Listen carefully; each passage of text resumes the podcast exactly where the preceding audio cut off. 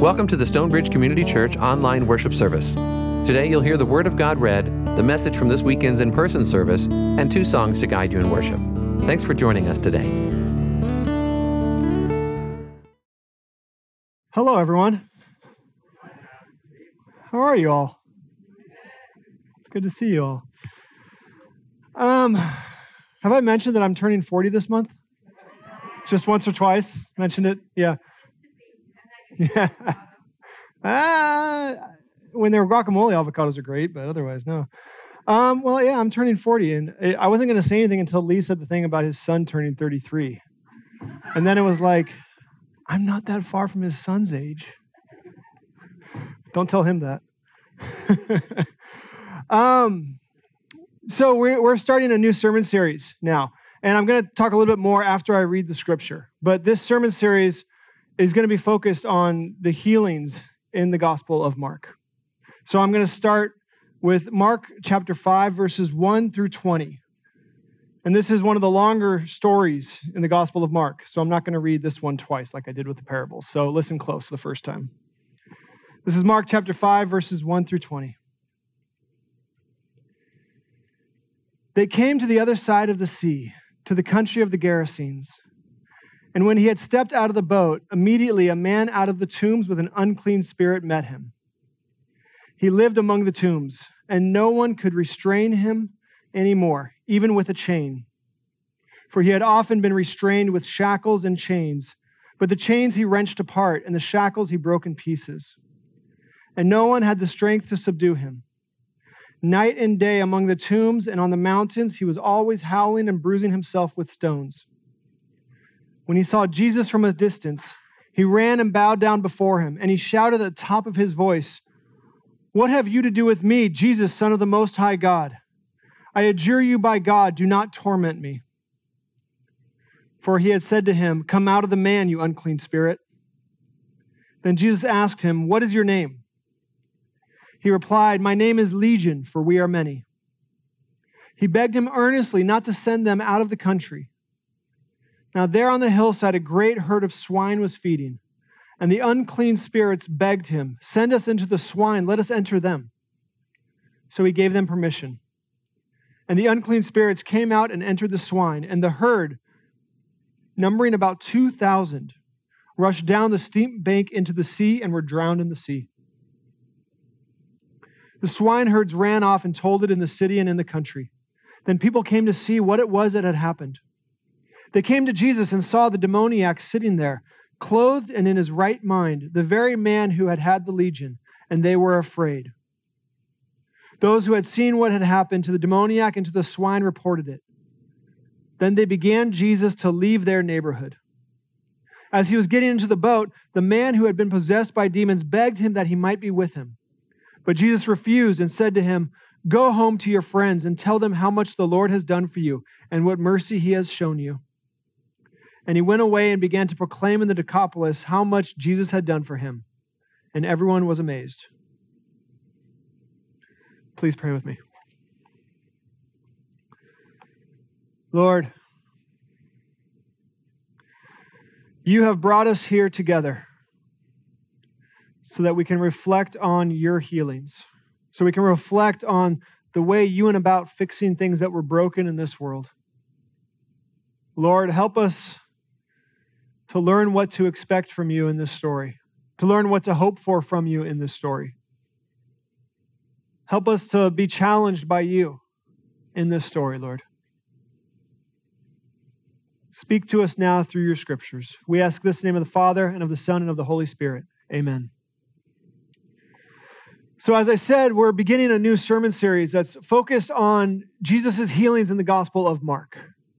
Remember, each of the Gospels, Matthew, Mark, Luke, and John, the first four books of the New Testament, they tell the story of Jesus, but they do it in slightly different ways, with slightly different emphases, focusing on different aspects of Jesus. And in Mark, there's less of Jesus doing long teachings. And because of that, his healings stand out more. Really, in the Gospel of Mark, Jesus is presented as a healer as somebody who goes from town to town healing people And most of the time, huge crowds begin following him because of those healings. And any time that we talk about Jesus' healings, I think it can raise a number of questions for us. And sometimes those questions have deep emotions inside of them, too. I mean, I think of Jesus' healings, and I think one of the most common questions in response to them is, why not me, too? I mean, I shared this last week that I've been in that place of having an illness that I didn't want to have, wondering, why isn't Jesus healing me? Why am I not being healed? And I know any number of us in this room, we have friends who are suffering with diagnoses. We have people we know who have passed who weren't healed. I think that question resonates throughout these stories of Jesus' healings because the truth is, Jesus doesn't heal everyone in the Gospels. He doesn't heal everyone in the world as we see it right now. But that's where the title for this sermon series I think it can be helpful. It, it comes from a quote. The sermon series is titled Truly Natural. I know it sounds like an herbal essence campaign or something, um, but it's not. It comes from a quote from a theologian named Jürgen Moltmann, a German theologian. And he wrote Jesus' healings are not supernatural miracles in a natural world. They are the only truly natural thing in a world that is unnatural, demonized, and wounded. Let me read that one more time. Jesus' healings are not supernatural miracles in a natural world. They are the only truly natural thing in a world that is unnatural, demonized, and wounded. With that perspective in mind, I think we can see something that's important. We get so used to looking at the world around us, to looking at the brokenness around us, to seeing the evil, the pain, and the suffering, that we start to think that it's normal, that we start to accept it. And then the miracles start to seem like the exception. But the difference is that according to God's will for the world, God's intent for the world, what Jesus shows us in his healings is meant to be the norm. It's meant to be how this world functions.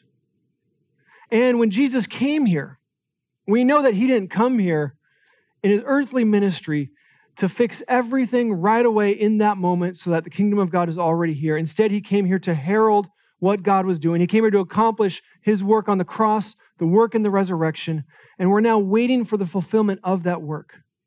So Jesus' healings they're a glimpse of how this world was always supposed to look, but not all not only that. They're a glimpse of how this world is going to look when Jesus returns. And with that perspective, I think the question with Jesus' healings, I don't think the question we ask is, why not me?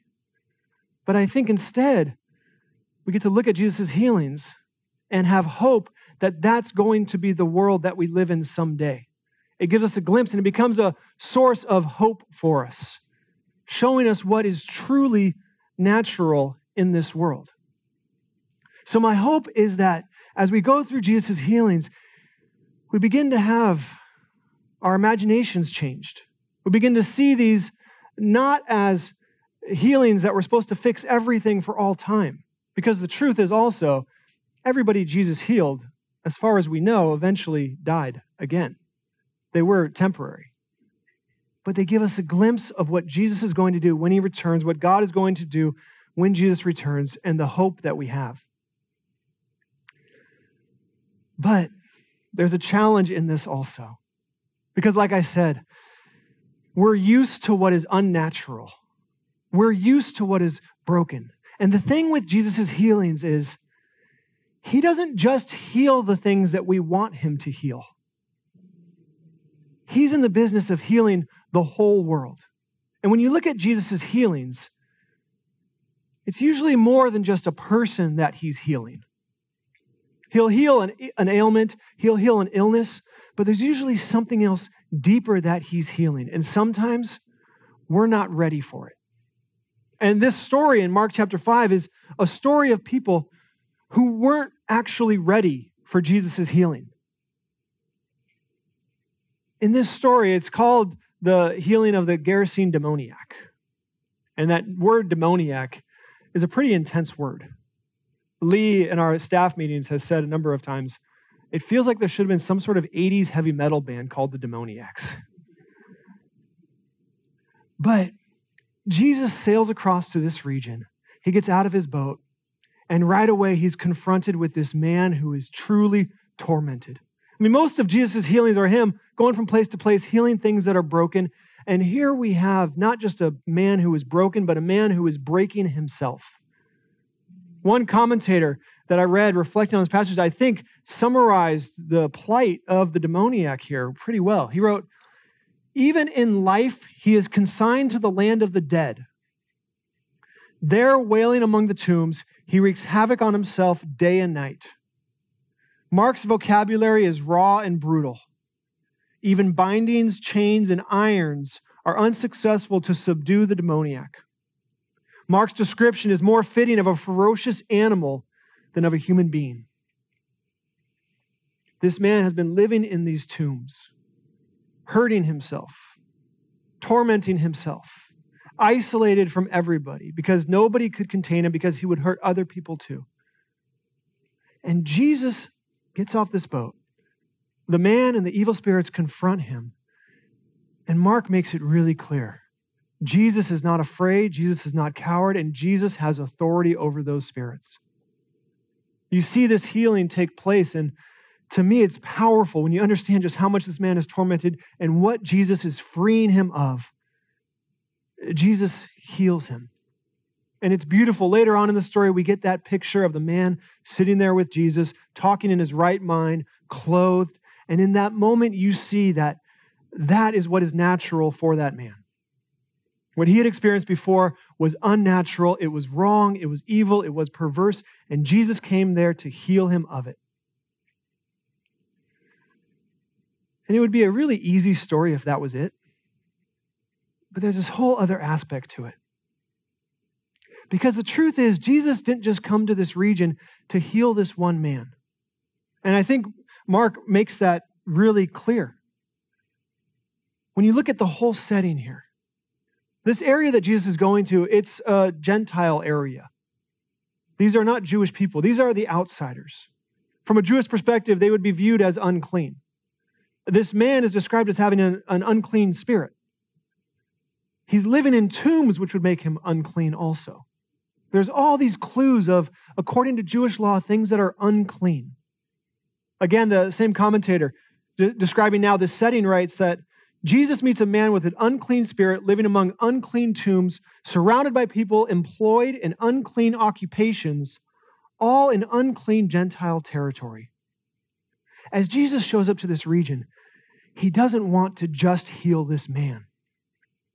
This is Jesus beginning to spread out into Gentile communities, bringing healing to the unclean world people who aren't in a covenant relationship with the God of Israel, people who don't know about what God has done through Israel. Jesus is now reaching out to them, wanting to heal them, wanting to cleanse this whole area.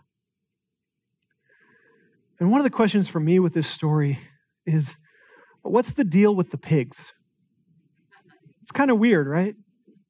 I mean, it's, it's so vivid and it stands out because of that, but what is the deal with the pigs? Well, I think that one thing is that's just how the story happened. But I think there's another thing Jesus is doing here with how he plays this out, how what he allows to have happen. There's some symbolism in this, especially in the way Mark presents it, because pigs are unclean animals also.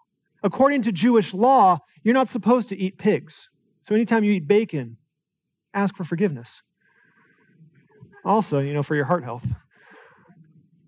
But pigs are unclean animals. And, and the way this plays out, Jesus is there to cleanse the world of uncleanliness, to heal not just this man, but the region as well. There's also a, a subtle possibility here. The demon says that its name is Legion, for we are many. Well, in Mark's world, in this area, the people who would be first hearing this gospel, reading this story, Legion would have brought to mind the Roman army. That's where the term legion comes from. And at this time, it hadn't really been detached from the Roman army.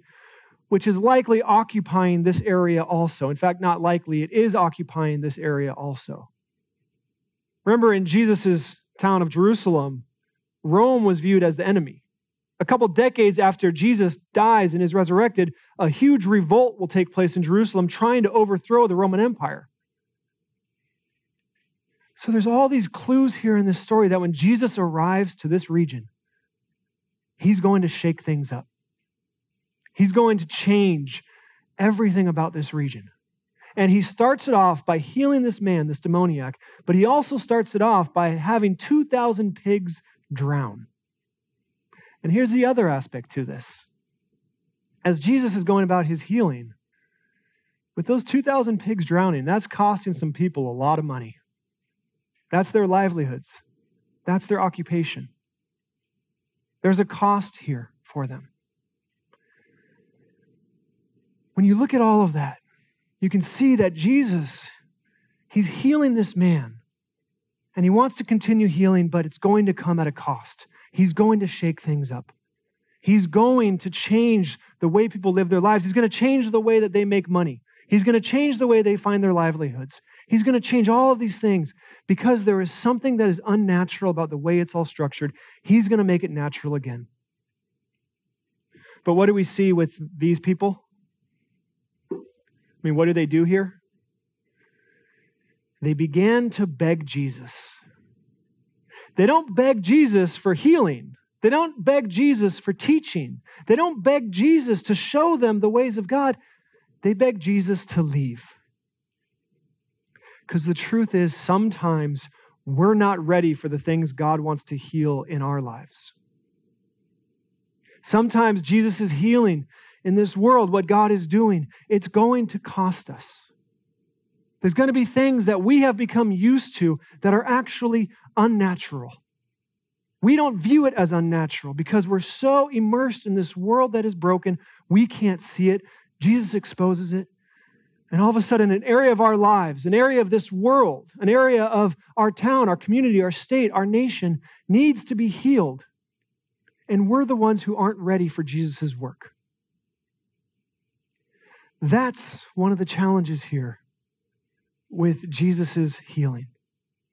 And you can see that in the Gospel of Mark, Mark is raising this up here.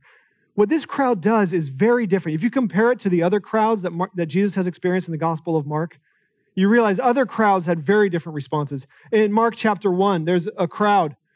At once, says Jesus began to spread, his fame began to spread throughout the surrounding region of Galilee. In Mark chapter 2, after Jesus does another healing, the man stands up, takes his mat. He wasn't able to walk, now he is. And everybody says that they're amazed. They begin to glorify God, saying, We have seen, we have never seen anything like this. Sometimes we're ready for Jesus' healing. Sometimes we respond to it. Sometimes Jesus heals an area in life that we want him to heal. Sometimes we're completely unprepared for what he's going to do in our lives. It comes with a challenge, it comes with a sacrifice. And we simply don't want it to happen because we're human and because we don't really understand what it is Jesus is doing. I think with this story, Mark is giving us this cautionary tale of these people in this region with the Gerasene demoniac. A beautiful thing has happened in front of them. A man has been healed, but they're not ready to accept the full cost of what Jesus wants to do. I think the question for us is as we begin looking at all of these stories of Jesus' healings, and the question for each of you is are you ready for Jesus' healing? Are you ready for Jesus to come into your life, to actually heal things in your life, to begin to restore this broken creation all around us, knowing that it may cost you some things? Are you ready to lay that at the feet of Jesus? Embrace what he's doing. Are you ready to let go of assumptions you've had, assumptions you might have held your entire life? Understanding that uh, Jesus heals this whole world, not just the things we want him to. These stories of Jesus' healings, they can challenge us. They should challenge us. They will challenge us. But we also have to remember there is hope here.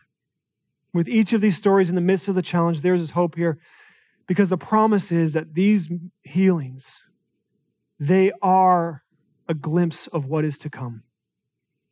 That God will accomplish the work. This world will be healed. And I guess I would just suggest to all of us rather than fight Jesus on this, let's just humble ourselves and be open to the work he might do in all of our lives. And if all of a sudden you find yourself being asked to give up something that makes you uncomfortable, being asked to give up an idea, an affiliation, a practice that makes you uncomfortable, just be open to maybe that's the Holy Spirit making you uncomfortable. And Jesus is working to heal something in your life. Please pray with me. Lord, we thank you for your healings. Lord, we will begin now for the next few months looking at how you healed this world. Sometimes, Lord, we'll walk away with hope, but sometimes we'll walk away with a challenge. Help us to discern when it's you challenging us, Lord. Help us to discern what it is you're challenging us to. Help us in the midst of discomfort we might feel, to beneath that feel hope, Lord. To recognize that uh, sometimes we're the ones who aren't actually ready for your healing. Lord, help us to see hope in these stories. And help us to see the challenge in them as well. That we might experience the life you'd have for us, Lord, and be ready for the day when you return and establish your kingdom and sickness and death and illness are all distant memories. And as we continue worship,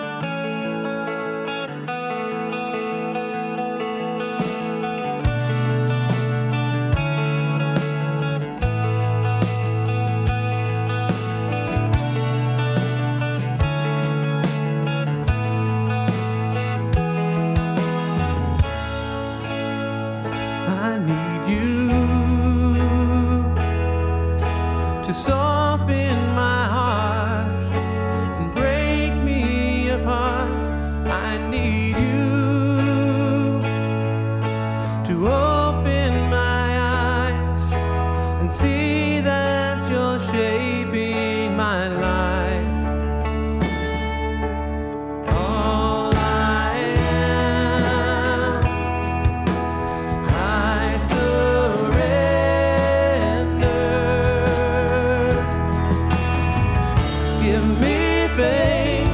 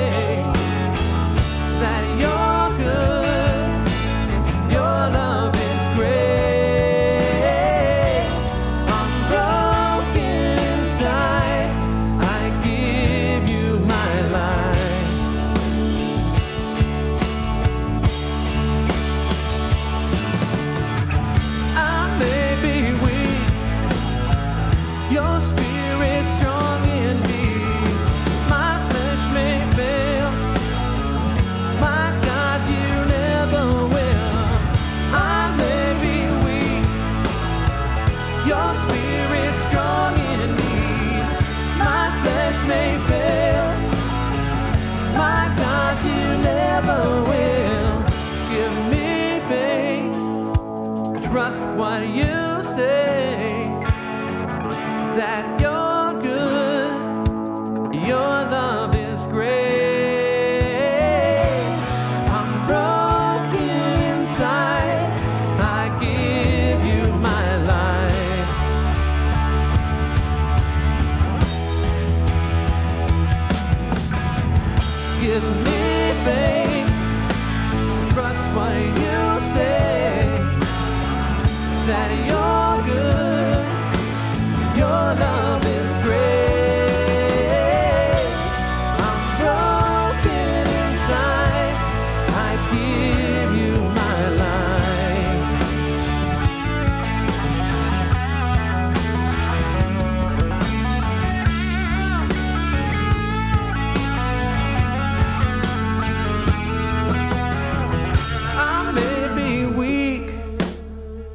change.